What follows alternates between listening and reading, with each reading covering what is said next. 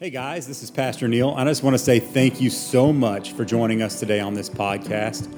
Hey, would you do us a huge favor today? Would you subscribe, like, or leave us a review wherever you get this content? It really helps us reach other people with the gospel. Also, we would love, love to see you at our campus uh, on a Sunday morning. We meet at 1010 South Bowie Drive in Weatherford, Texas. You can check out our service times and more information about the church on our, on our website, waterhousechurch.com. Check us out on Facebook or any other social media sites that you may have.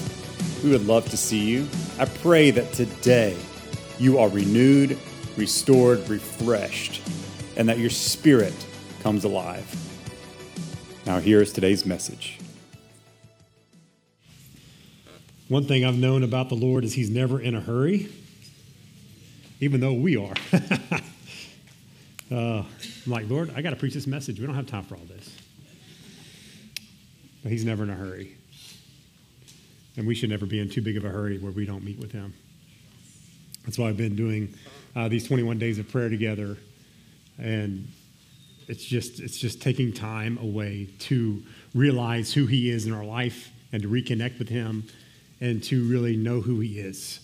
And that's another reason why we're diving into Isaiah 53, uh, digging deep into Isaiah 53 so that we get reacquainted with Jesus. That's what I feel like God wants us to do this year as a church, is to get reacquainted with who he is, why he came, what he came to do, and who we are in him. And so, as we're diving into Isaiah 53, our prayer is that we realize more and more who Christ is in our life and who we are in Him. Amen. So if you have your Bibles, turn to Isaiah 53. Uh, we are also going to have it up there. So this has been a long reading. So what we've been doing every every Sunday is we've been reading this scripture passage together, um, and so it's been getting a little awkward. So I'm uh, I'm going to try something a little different today because we don't have a little bouncing ball, you know. So people can't you know fast and slower. So what we're going to do is I'm going to read the odd number verses, and you're going to read the even number verses. So I'm going to be the odd one, and you're going to be the even one, right? And so we're going to read this together because it's important to understand what the scripture is and how to move forward in it. And so I just want to go ahead and read this passage. So if you would stand, we're going to stand for the reading of the word. I know you've been standing for a long time, but I promise you, you get to sit soon. So we're going to read this together. I'm going to start, and you go to the next verse and in the evens. I believe it's even bolded there for you to kind of help you keep track of it. So here we go. Ready or not? See, my servant will prosper, he will be highly exalted.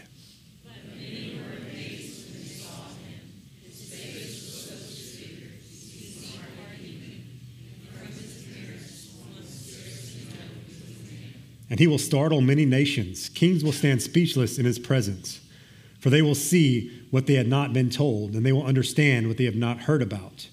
Who has believed our message? To whom has the Lord revealed his powerful arm?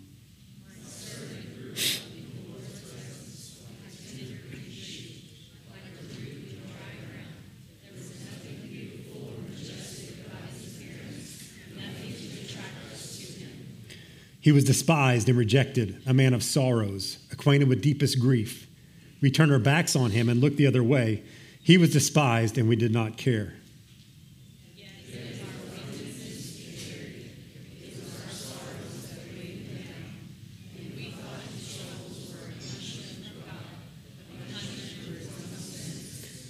But he was pierced for our rebellion, crushed for our sins. He was beaten so we could be made whole. He was whipped so we could be healed.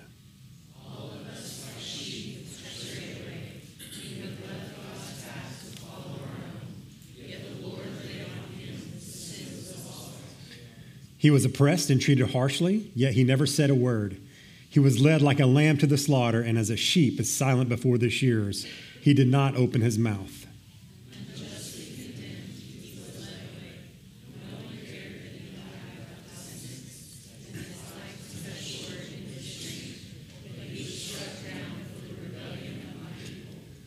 He had done no wrong and had never deceived anyone, but he was buried like a criminal. He was put in a rich man's grave.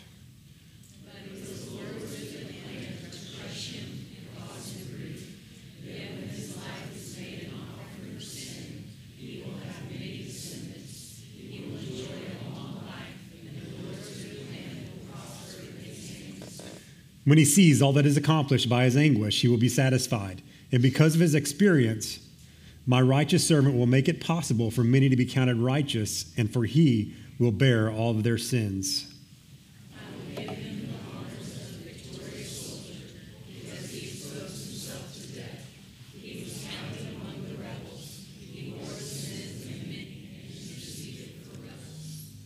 Thank you, Father, for your word. Lord, I pray that you would open my mouth to speak your words today, God, that you've already plowed the hearts today, God. You've already softened the ground for your word to penetrate, God, for the hearts to hear, to understand, for the ears to hear, for their eyes to see what you're doing. God, I pray that you would just move in this service, God. Already you have, but Lord, that your word would finish the work. In Jesus' name, amen. You may have a seat. Good job, class.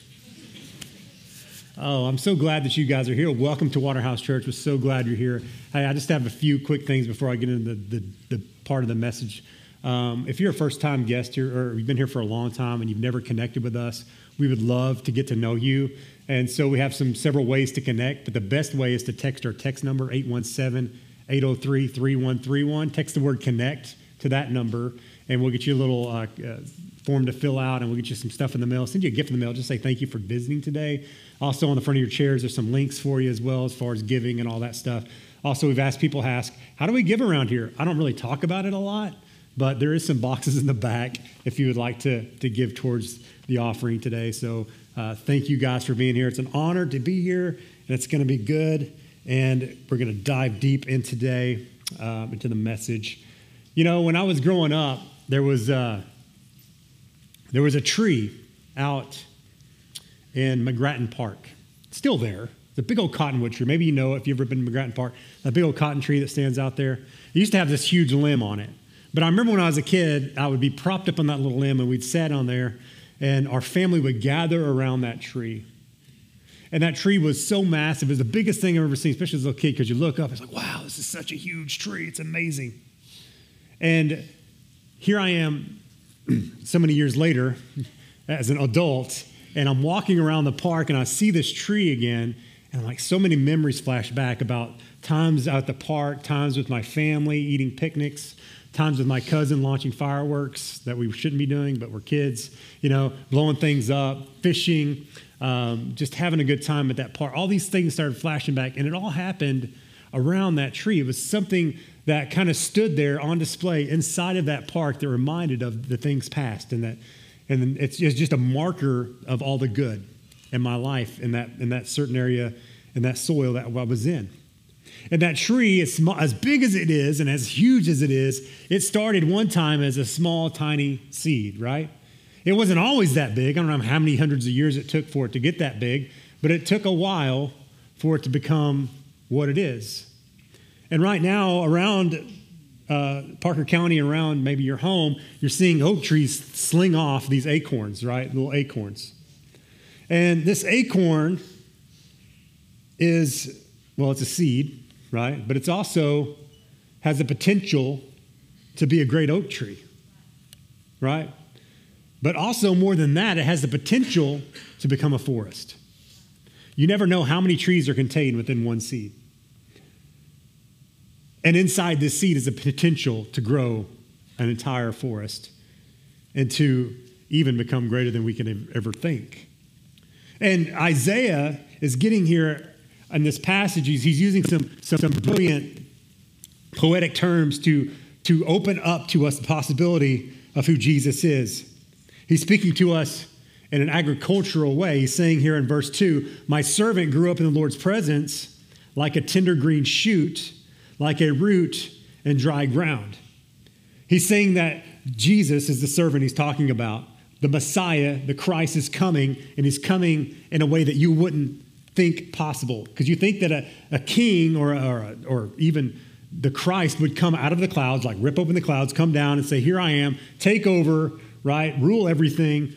But Jesus was coming in a different way. He was being planted in the ground, being grown up, He's using this imagery of a plant, of a tree, and he's explaining to us of how the Messiah is coming and who the Messiah is.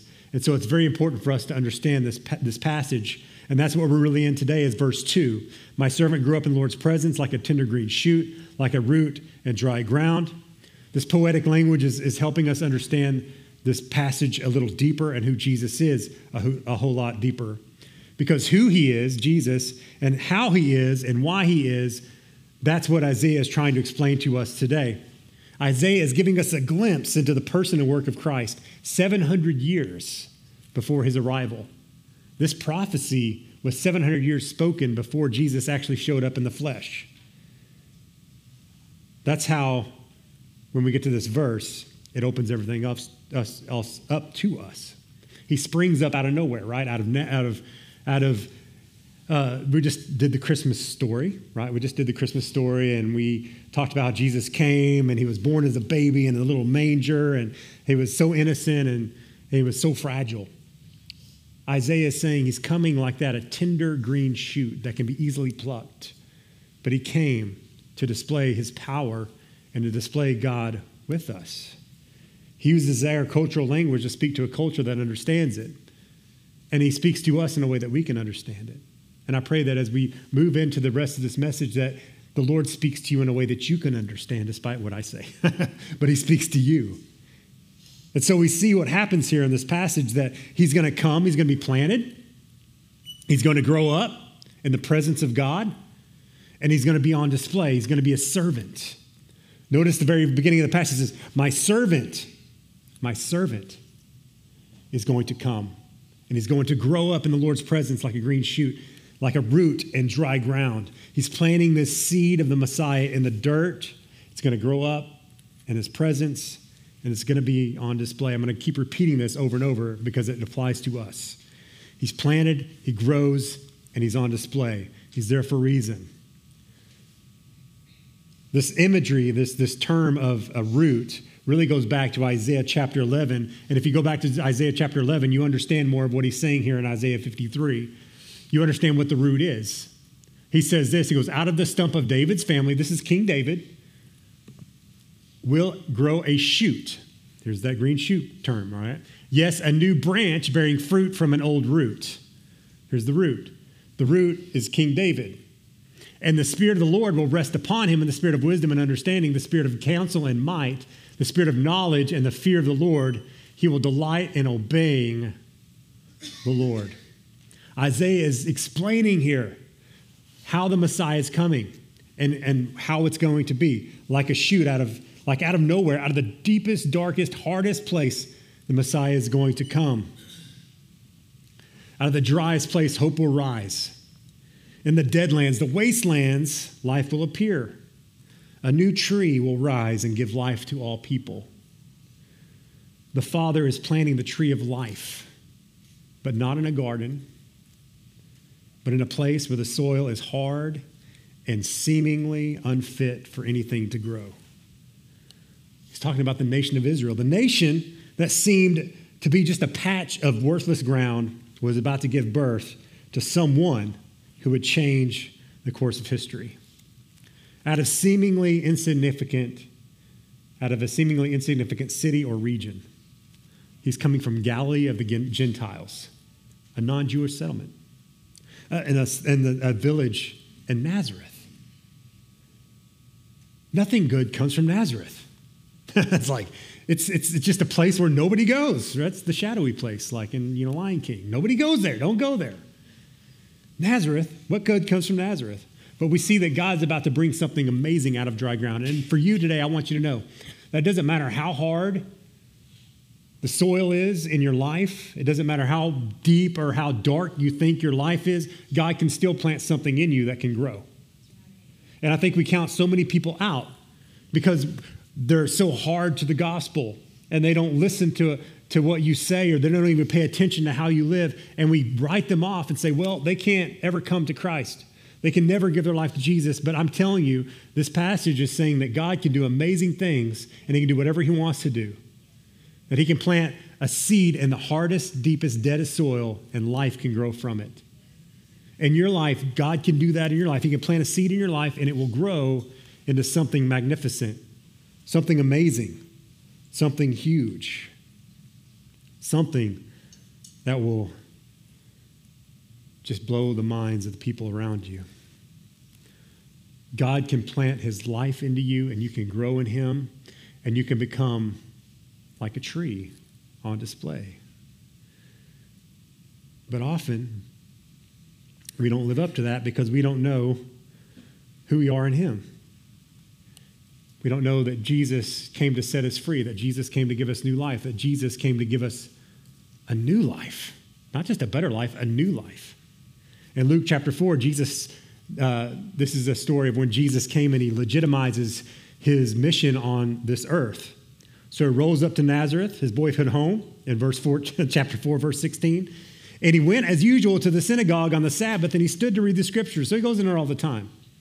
The scroll of the Isaiah the prophet was handed to him, and he unrolled the scroll, found the place where it was written, The Spirit of the Lord is upon me, for he has anointed me to bring good news to the poor. He has sent me to proclaim that captives will be released, and that the blind will see, that the oppressed will be set free, and that the Lord, the time of the Lord's favor has come. And then he rolled the scroll up, handed it back to the attendant, sat down, and all eyes were looking at him intently. And he said this. The scripture you've just read, heard has been fulfilled this very day. Jesus is saying, all the things that Isaiah wrote, I'm him. We learned this last week that Jesus, there is no BC. There's no such thing as before Christ. Christ has always been, he's always been here, he's always been working. And, and Jesus is revealing himself now to these people, saying, I've been in your hometown, I've been growing up here, you haven't realized who I am, but now I'm telling you who I am. I'm the root. I'm the branch. I am all the things that Isaiah prophesied about. I am He, the one that's come, and I have come to give you life. I am the tree of life, and I've come to plant that same life into you. I have come to sow life into this world. That's why Jesus came. He came to sow life into the world around us. And his body and his blood were the delivery system. But here's the issue we couldn't have new life. We, here's why we needed new life. Because the old life was bad, because we came from a seed that was bad. Like Jesus came to plant new seed, but the seed that grew us, the seed that who we are, was bad. See, in the garden of our souls, there was something growing in us, and it was called the seed of Adam. Adam's failure marked all of us, and we are held captive by sin and the sin of selfishness. Isaiah's imagery here is dead on. He's saying something new has to arise from the dead thing. Something new has to arise from the dead thing to give life. We need a tree to get new life from. The old tree we're getting life from isn't working. In the garden, Adam and Eve ate from the what? The tree of. No, it's the knowledge of good and evil. See, we're always eating from this tree. And this tree never produces anything good because this tree always thinks about self. It's this, I, get to, I get to determine what's good, I get to determine what's right. My knowledge of good and evil. What's good in my eyes, what's right in my eyes, what's evil in my eyes. We're eating from the same tree expecting a different result, but we're never going to get it because the tree's bad, because it came from a bad seed. We need a new tree, we need some new seed. Adam, uh, in Romans chapter 5, the writer of Romans really explains this and breaks this down for us about this idea of, of coming from a bad seed and being reborn into something new.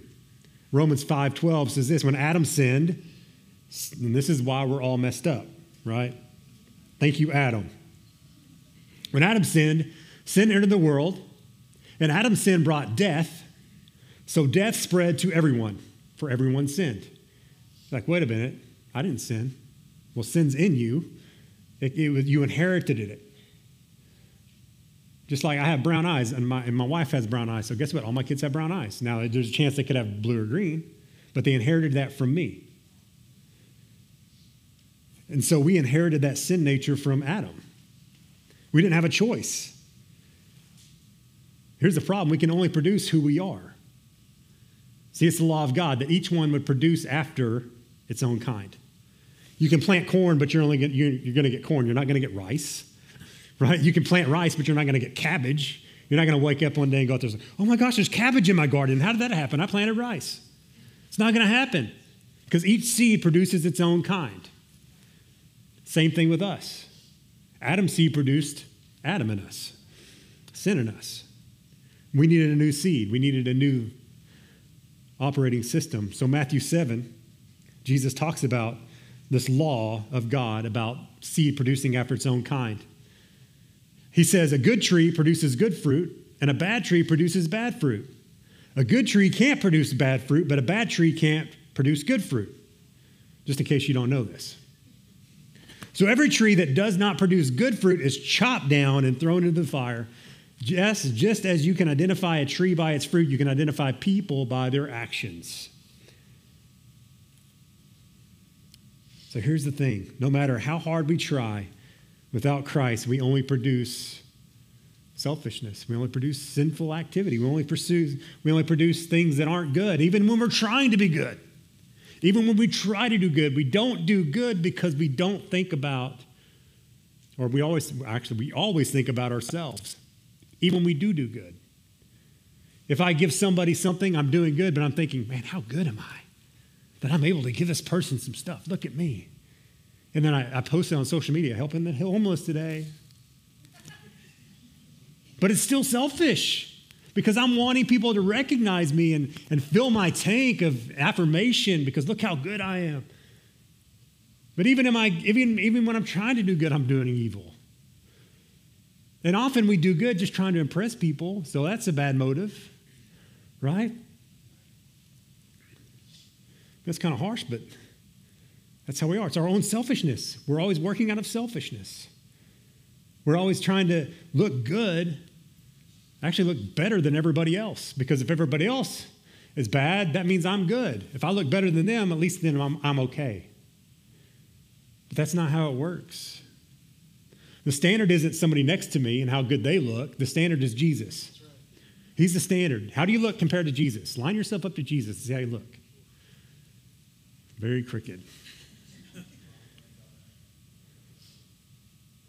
People aren't the standard. You can't look at somebody and go, well, at least I'm not as bad as them. At least my marriage isn't as bad as theirs. At least my kids aren't as rotten as their kids. And then you feel good about yourself. That's selfish. That's sinful. It's pride disguising itself as humility. And we all know what pride does get you kicked out of heaven. See, here's the problem we have a disease called sin. It has affected every branch of our life. And the problem with that is, is everybody is forced to eat the fruit of ourselves. And that fruit is bitterness, anger, rage, selfishness. Everybody gets a taste of it, whoever around, because that's what we produce, and we can't help it because we're just being who, we're, who we are.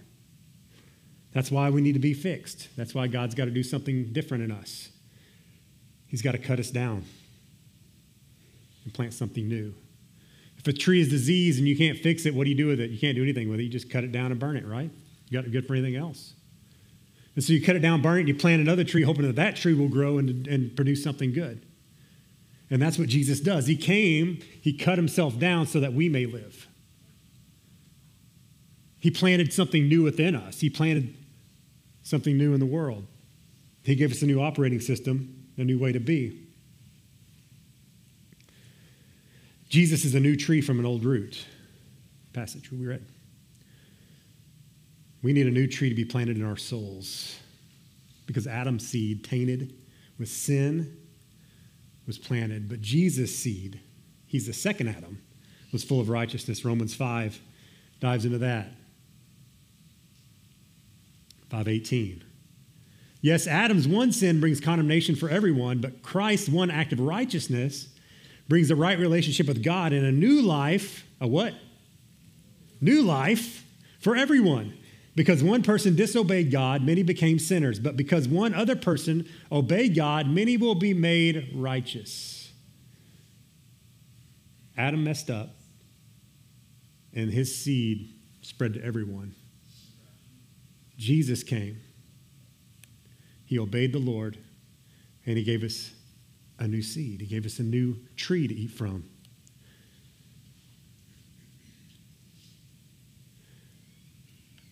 That's why Jesus came the way he did. He had to get in the soil, he had to get in the dirt, he had to be planted in the hard place so that his life would shine and grow and that we would see his glory. Jesus came the way he did so we would know him. In the hard and the dry and the dead places, Jesus came to grow. He came to plant the kingdom in us. Matthew chapter 13, Jesus tells this parable. He goes, Here's another illustration. The kingdom of heaven is like a mustard seed planted in the field. It's the smallest of all seeds, but it becomes the largest of garden plants. It grows into a tree, and the birds come and make nests on its branches. Smallest thing, mustard seed, makes the biggest thing in the garden. And the, and the birds get to relax in the leaves. Do you know you're the field that he's talking about there? You're the field. You're the field, and he sows his seed into you, and you grow. Something grows deep within you, and it sprouts up, and there you are. Out of the hard place, out of the dry place, out of the dead place comes life, and it blooms up. As a pastor, that's the biggest joy we get is to watch people get that. Is to watch God plant a seed in the hardest, driest, deadest place in people's lives and to see that grow up and produce fruit. I mean, I'm looking at all of you guys, and there's so many stories in here of people just coming here down and out, beat up, done with life. God grabs a hold of them, cuts the old tree down, puts a new tree in them, and they grow into something magnificent for God, for His display. It's not for them, it's for them. It's like, man, what's in you? Jesus is in me. He's in me. It's amazing. You're different. What's in you? Jesus. I got a new tree. You want to eat some? I have some new fruit. Isaiah 61. I'm going to read this passage. And it's the one that Jesus read. And it really explains why he came, what he came to do, and what happens to us. Jesus read this passage. Remember this Spirit of the sovereign Lord is on me because the Lord has anointed me to proclaim the good news to the poor. He sent me to bind up the brokenhearted, to proclaim freedom for the captives, to release from darkness for the prisoners, to proclaim the year of the Lord's favor and the day of vengeance of our God, to comfort all who mourn, to provide for those who grieve in Zion, to bestow on them a crown of beauty instead of ashes. We're about to see an exchange here. I'm going to bestow on them a crown of beauty instead of ashes, oil of joy instead of mourning, a garment of praise instead of a spirit of, of despair. Jesus is coming. Give me all of that. Give me your mourning. Give me your despair. Give me your grief, and I'm going to give you something in return. I'm going to give you beauty. I'm going to give you grace. I'm going to give you joy. I'm going to give you praise. What's he doing? He's giving us new fruit. He's giving us new fruit. And then he says, when Jesus does all this, they, that's us, believers, we will be called oaks of righteousness, a planting of the Lord for the display of his splendor. He's saying Jesus is coming to plant us, to sow seeds of the kingdom into us. And he's to the lord's going to watch over us with his presence. We're going to grow into him and then we are going to be on display for his splendor. That's the believer's life. That's what he's done for us. We are now trees of righteousness. Do you know that you're righteous? Not like righteous bruh but righteous. Like you're really right. Do you look in the mirror and say man i'm righteous. I'm right with god. I am clean and pure and honorable in god's sight. I'm righteous like there's nothing wrong with me because jesus has cleansed me and he's made me right do you look in the mirror and say that, or do you look in the mirror and go, "Man, I'm so dirty. I'm so junky. I don't, I don't even know why I woke up this morning." Maybe you need a view, new view of who you are. If you've given your life to Jesus, He's cleansed you and made you right. You're righteous. You're an oak of righteousness, not some piddly little mountain cedar that pollinates and makes everybody sick. I hate those things. You're an oak of righteousness on display for his splendor. That's what Jesus was. He was on display for, for the Lord's splendor. He came and he was planted in the soil. He came and he allowed God to put him in this place. I mean, would you imagine what would happen if Jesus said, I don't want to be planted in that soil? That soil's dirty. I don't like those people. They don't even follow you. Why, am I, why are you going to send me to the nation of Israel? Why are you going to put me in this place? Couldn't you send me somewhere else? But he didn't reject it because he knew that something beautiful was going to grow out of that. That that hard, hard soil was ripe for his coming. And he came, he lived his life. God planted him in Israel. He lived his life. He preached the gospel. He healed the sick. He died on the cross for us. He was lifted up on display. On display for who? For the Lord's splendor. That item, that cross, that, that stick, that, that tree that he was on was meant to humiliate and destroy his life. It was a sign of humiliation. It's funny that we have it in church and we wear it on our, you know, our necklace. It's, a, it's an instrument of death. But because of Jesus' life, he took that instrument death and he made a new life out of it. And now it's a symbol of hope, affirmation, and eternity. He was lifted up for, our, for the Lord's splendor. He was planted on the tree for us. And that's what he does for us. He plants us in the soil.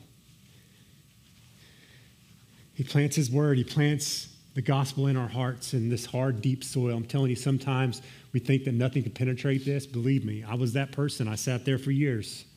Lord's like trying to put this seed in me, and I'm like, mm, get that away. Nope, I don't want it, don't want it, don't want it. The soil kept rejecting it. But eventually the Lord started plowing that up, pulling the rocks out, pulling the weeds up. Got a big, nasty plow that's really hard and mean, and He plowed my heart. And then I was able to receive it because I had to go through some really, really tough times for that soil to break up. And then the, the seed came in, it sprouted a little bit, and it just keeps growing and growing and growing. And now I see myself, man, I'm an oak of righteousness. I am on display for his splendor. It's not about my life, it's about his life. Live through me. He's living through me. And that's what he wants to do in your life. He wants you to be an oak of righteousness on display for his splendor. Don't reject the seed. Let him plant it in your heart. But also let him grow you. Keep in his presence. You know, Isaiah says, in the Lord's presence, you got to keep in his presence. You got to stay deep in prayer. You got to stay connected to the Father, right? You have to, it's called abiding. It's abiding in him. And he waters you and you grow. Get in his presence. Stay in his presence. Don't leave his presence. Don't be too busy, guys. Let him grow you and let him display you. But here's the problem. So often, God wants to plant us in a place, but we're rejecting the soil around us because we don't like the way it is. Mean, think about your jobs. You hate going to your job sometimes. Like, I hate that soil. I hate that place. I don't want to go there. People are mean. Customers are mean. I'm the only one there that loves you, Jesus. Nobody else does. Right? But he's saying, No, I planted you there. I put you in that soil to what? To display who I am. Because people in that place need a safe person. They need to, to see who God is. It's like they walk into your, your business, your, your, where you're working, like, wow, where'd this oak tree come from? Wow, it's amazing.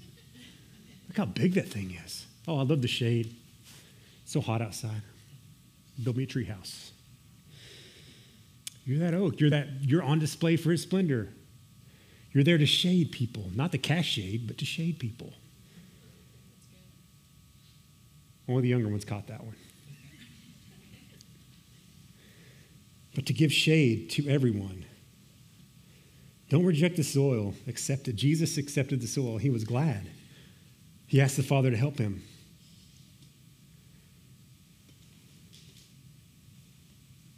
I'm telling you, no one's too, too dry, no one's too dead, no one's too lost for God to plant his seed in your heart.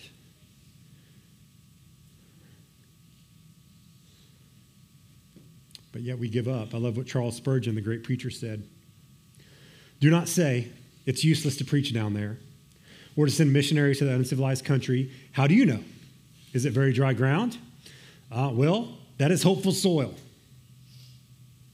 That's hopeful soil because Christ is a root out of dry ground. And the more there is to discourage, the more you should be encouraged. I'm telling you, some of the hardest people to reach for the gospel, once they got it, they became the most powerful people in the kingdom. C.S. Lewis, He's one of them. That's good soil. That's more that God can do through them. And when they get it, yeah.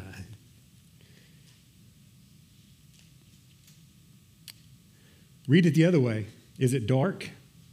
Then all is fair for a grand show of light. The light that never, that will never seem so bright as when the night is very, very dark. The darker the night, the brighter the light. And in your soul right now, I pray that God shines his light in your heart and that you know who he is. And that's what God does with us. He takes the seed, he plants us, he grows us in his presence, and he puts us on display. And that's what he wants to do in your life today. If you let him, if you let him, don't reject the soil. Stay in his presence. Let him use you in an amazing way. Amen. Christian, if you want to come up, I have a ministry activity for you, something to help you remember because um, we need this sometimes. Up here, there's a bucket of assorted acorns. Some are big, some are small. But every one of them has potential. And, and this is what I want you to do. I want you to, to take an acorn, really ask the Lord, God, where, did you, where have you planted me? Where have you planted me? Where do you want me to grow? Where do you want me to display who you are? Maybe it's your work. Students, maybe it's at school. Parents, it's at home. Where has God placed you to be an oak tree of righteousness in that place? Where's the soil that He placed you? Maybe ask the Lord, God, where have I been rejecting the soil? Where have I been complaining about where you put me instead of seeing the opportunity that's in front of me? Instead of complaining about my workmates, saying, God, I'm going to pray for my workmates.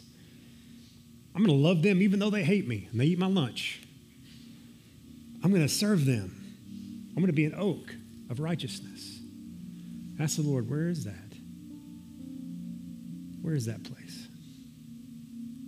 If I get the ministry team to come up as well. This to be twofold. So I ask you to come get an acorn and ask the Lord, Lord, where are you planting this oak of righteousness? And take it with you. Put it in your pocket, put it at work, put it at home. Find a place to be reminded that you are an oak of righteousness on display for his splendor. That Jesus came to give you new life, a new tree, a new seed, a new opportunity, a new life full of joy and peace and love and mercy. If you're not living those things, maybe you're eating from the wrong tree. Maybe you need to give your life to Jesus so he can plant a new tree in you, that you may have new life, and that you may be different and have purpose and meaning. So I don't know what you need today. Maybe you just need to come get a seed and you're done and you speak to God and that's that's good. But maybe you need a little bit more. Maybe you need some help. Maybe you need somebody to pray with you. Maybe you need healing today. I don't know. Maybe you need to give your life to Jesus. Maybe you need to recommit to Jesus. Maybe you're just lost. You're like, I don't know which way to go. I just feel out in the middle of an island and I feel by myself and I don't know if anybody cares. I want you to know there's people here that love you.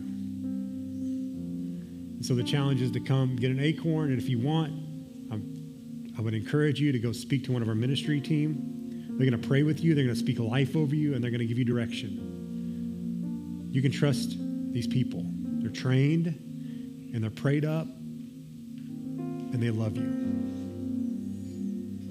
So let's stand together. Father God, I pray that as Christian leads us in this song, Lord, that people would come up and grab a seed and ask you, Lord, where are you planting me? Where are you planning me to display Jesus? And Lord, I pray that they would allow themselves to be rooted in you, to be grown by your presence, and to be on display for you in that place, God. That good things would come out of them, good fruit. And Lord, I pray for everyone that needs prayer right now that they would come up and get prayer. God, that you would heal, that you would set free, that you would liberate, that every darkness would flee in the name of Jesus. We thank you, Lord, for what you're doing. We thank you for what you're going to do. Come on up.